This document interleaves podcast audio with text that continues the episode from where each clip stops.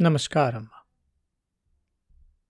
ગયા અધ્યાયમાં આપણે રાજા પુરંજનના શિકાર પર જવાની વાત સાંભળી. બી સાંભળ્યું કે એમની રાણી પણ એમના પર ક્રુદ્ધ થયા છે. કારણ એ છે કે આપણે એ જાણી રહ્યા છીએ કે રાજા પુરંજનની ધીમે ધીમે અધોગતિ ગતિ થઈ રહી છે. પદાર્થ ભાવમાં વિષયયુક્ત થઈ ચૂક્યા છે. અને એમની અંદર એ કોઈ ભાવના રહી નથી કે કેવી રીતે મારા પોતાના મોક્ષ તરફ, મારા પોતાના પુરુષાર્થ તરફ કાર્ય કરું. એમને માત્ર હુંપણાનો ભાસ છે અંદર. મને બસ એ તરફ જ આગળ વધવું છે. એમણે પ્રાણીઓનો શિકાર પણ એ જ રીતે કર્યો છે કે એમની, એમને જાણે પ્રાણીઓની અંદર કોઈ ચેતના દેખાતી જ નથી. એમણે બસ પ્રાણીઓને મારી નાખ્યા. અને એટલા બધાનો સંહાર કર્યો કે એ ખુદ મારતા મારતા થાકી ગયા. અધોગતિનું, પતનનું આ એકદમ નિરૂપણ છે કે જ્યારે આપણી અંદર બીજા પ્રત્યેની જે, બીજાની અંદર જે ચેતના છે એ આપણે જોઈ જ ન શકીએ. આપણે માત્ર આપણા પોતાના આનંદ અને પ્રમોદ તરફ જ ફોકસ કરીએ અને એમાં પણ આપણે થાકી જઈએ. એટલા બધા. નીચે ઉતરી જઈએ આપણે. એમના રાણી પાસે આવ્યા એ અને રાણી પોતે ક્રુદ્ધ થયા છે અને એ એમને પણ મનાવવાનો પ્રયત્ન કરી રહ્યા છે. ત્યાંથી આપણે થોડા આગળ વધવું છે આજે. નારદજી કહે છે મહારાજ પ્રાચીર બહીને, કે હે મહારાજ, આ પ્રમાણે તે સુંદરી અનેક નખરાથી પુરંજનને સંપૂર્ણપણે પોતાને વશ કરીને તેને આનંદિત કરતી રહીને વિહાર કરવા લાગી. રાજા હવે એના પાશમાં સંપૂર્ણપણે વીંટળાઈ ચૂક્યો છે. હવે રાજાની અંદર પોતાની કોઈ વૃત્તિ રહી જ નથી. તેણે સારી રીતે સ્નાન કરીને અનેક પ્રકારના માંગલિક શણગાર કર્યા તથા ભોજન વગેરેથી તૃપ્ત થઈને તે રાજા પાસે આવી. રાજાએ તે મનોહરમુખી રાજમહિષીનું આદર સહિત અભિનંદન કર્યું. પુરંજનીએ રાજાનું આલિંગન કર્યું અને રાજાએ તેને ગળે લગાવી.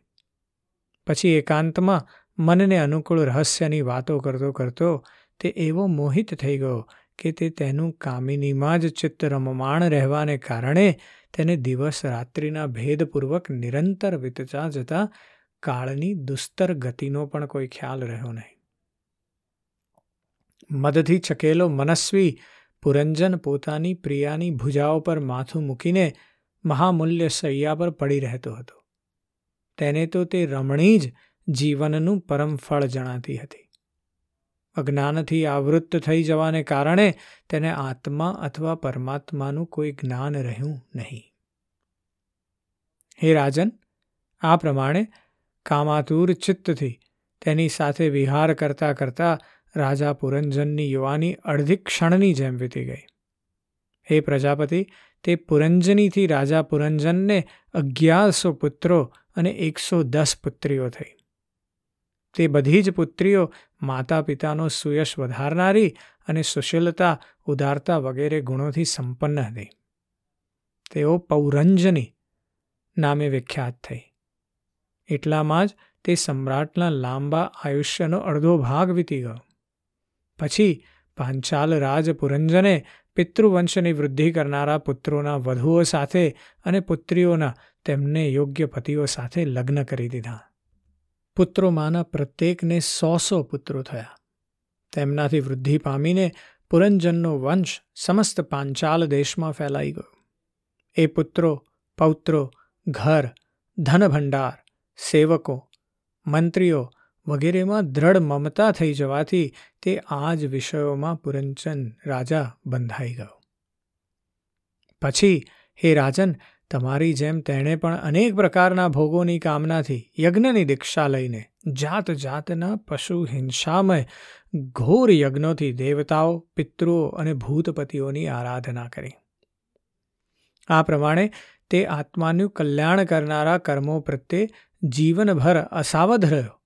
અને કુટુંબને પાળવા, પોષવામાં જ વ્યસ્ત રહ્યો.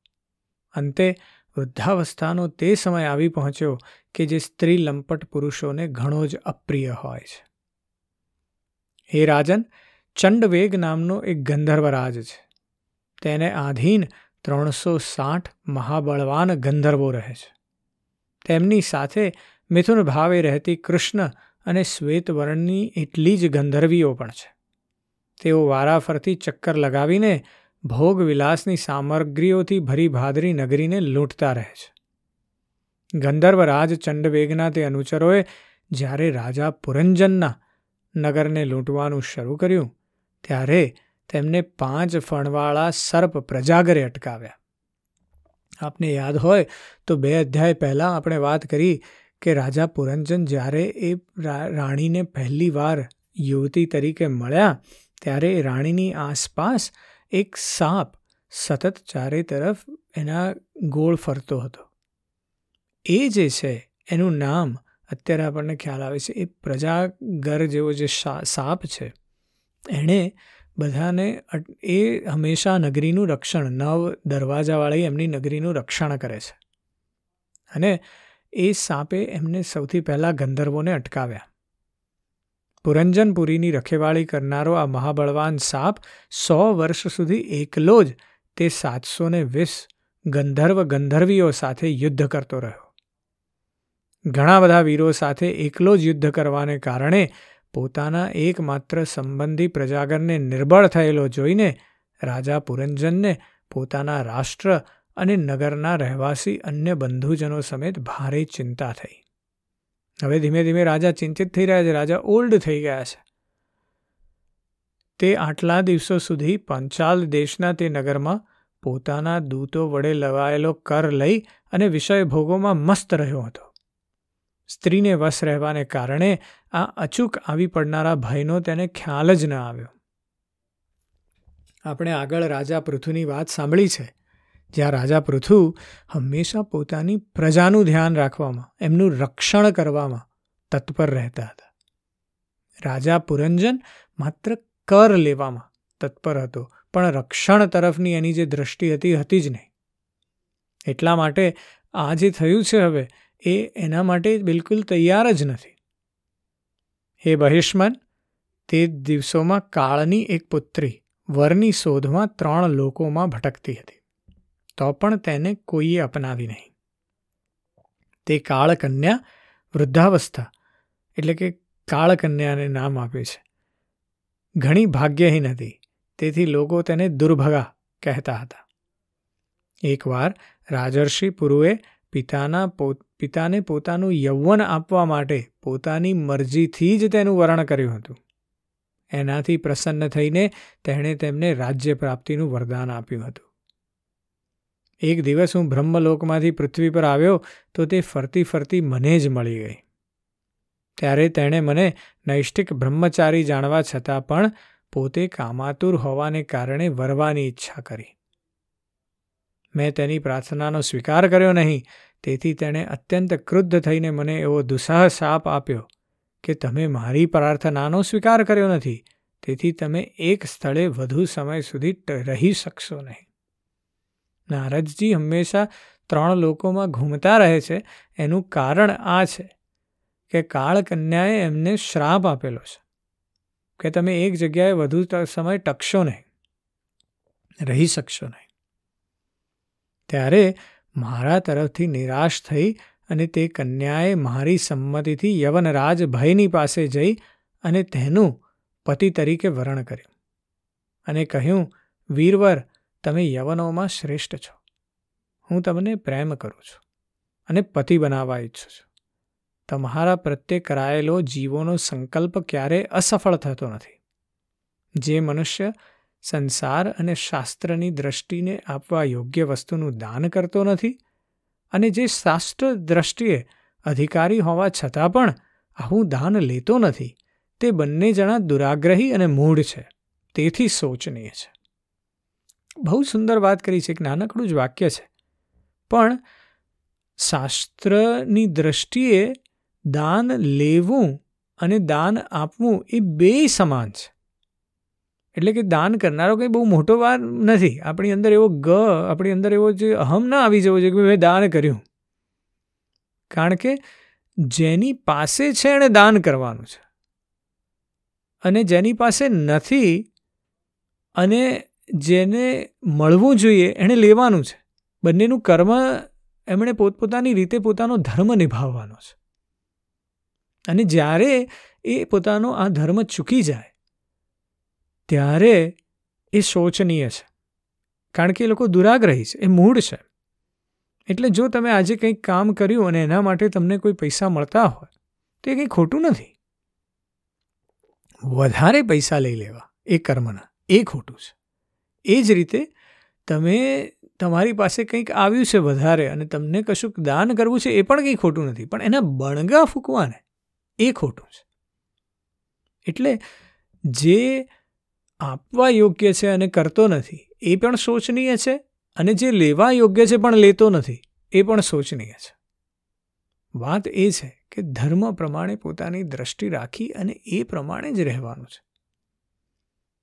એટલે કાળકન્યા કહે છે કે, હે ભદ્ર, આ સમયે હું તમારી સેવામાં ઉપસ્થિત થઈ છું. એ યવનરાજ ભયની પાસે પહોંચી છે. તમે મારો સ્વીકાર કરી અને મને અનુગ્રહિત કરો. મનુષ્યનો સૌથી મોટો ધર્મ દીનજનો પર દયા કરવી તે જ છે. અને કાળકન્યાની વાત સાંભળી અને યવનરાજે વિધાતાનું એક ગુપ્ત કાર્ય કરાવવાની ઈચ્છાથી હસતા હસતા તેને કહ્યું મેં યોગ દ્રષ્ટિથી જોઈને તારા માટે એક પતિ નક્કી કર્યો છે. તું બધાનું અનિષ્ટ કરનારી છે. તેથી કોઈને પણ ગમતી નથી અને તેથી જ લોકો તારો સ્વીકાર કરતા નથી. તેથી આ કર્મજનિત સંસારને તું અલક્ષિત થઈને પરાણે ભોગવ. તું મારી સેના લઈને જા. તેની મદદથી તું સમસ્ત પ્રજાનો નાશ કરવામાં સમર્થ થઈશ. કોઈ પણ તારો પ્રતિકાર કરી શકશે નહીં. આ પ્રજ્વાર નામનો મારો નાનો ભાઈ છે. તું મારી બહેન બની જા. આ તમારા બંનેની સાથે હું અપ્રગટ ગતિથી ભયંકર સેના લઈ અને સમસ્ત લોકોમાં વિચરણ કરીશ. બહુ સરસ વાત કરી છે. એટલે રૂપક આપ્યું છે ભયને. ભયને બનાવ્યા છે યવનરાજ. અને એની જોડે અત્યારે એમના ભાઈ છે. એ કોણ છે? પ્રજવાર એટલે કે તાપ. એટલે જ્યારે આપણે બીમાર પડીએ અને આપણા શરીરમાં જે તાપ આવે, એ જે જ્વાળાગ્નિ છે આપણી અંદરથી પ્રગટે છે, એ ભયની જોડે આવે. આપણને ખ્યાલ હશે. એટલે એ કહે છે કે યવનરાજ ભય કહે છે કે મારી જોડે મારો આ ભાઈ છે, જે પ્રજવાર છે.